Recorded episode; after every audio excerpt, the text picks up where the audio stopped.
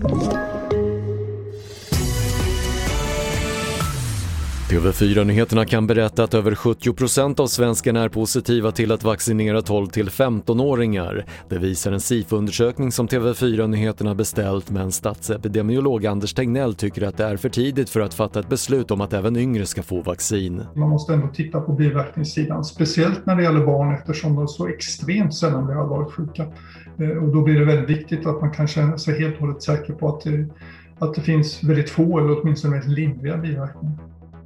E4 är avstängd i södergående riktning mellan Gränna och Jönköping efter att en lastbil vält på vägen norr om Huskvarna.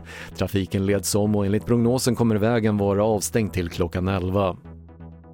Och ett äpple om dagen verkar som ordspråket lyder inte bara vara bra för att hålla doktorn borta från magen utan frukt och grönt kan även vara bra för minnet, rapporterar SR. Enligt en amerikansk studie upplevde de som dagligen åt frukt och grönt mindre försämringar i tankeförmågan som äldre. Det var det senaste från TV4 Nyheterna. Jag heter Patrik Lindström.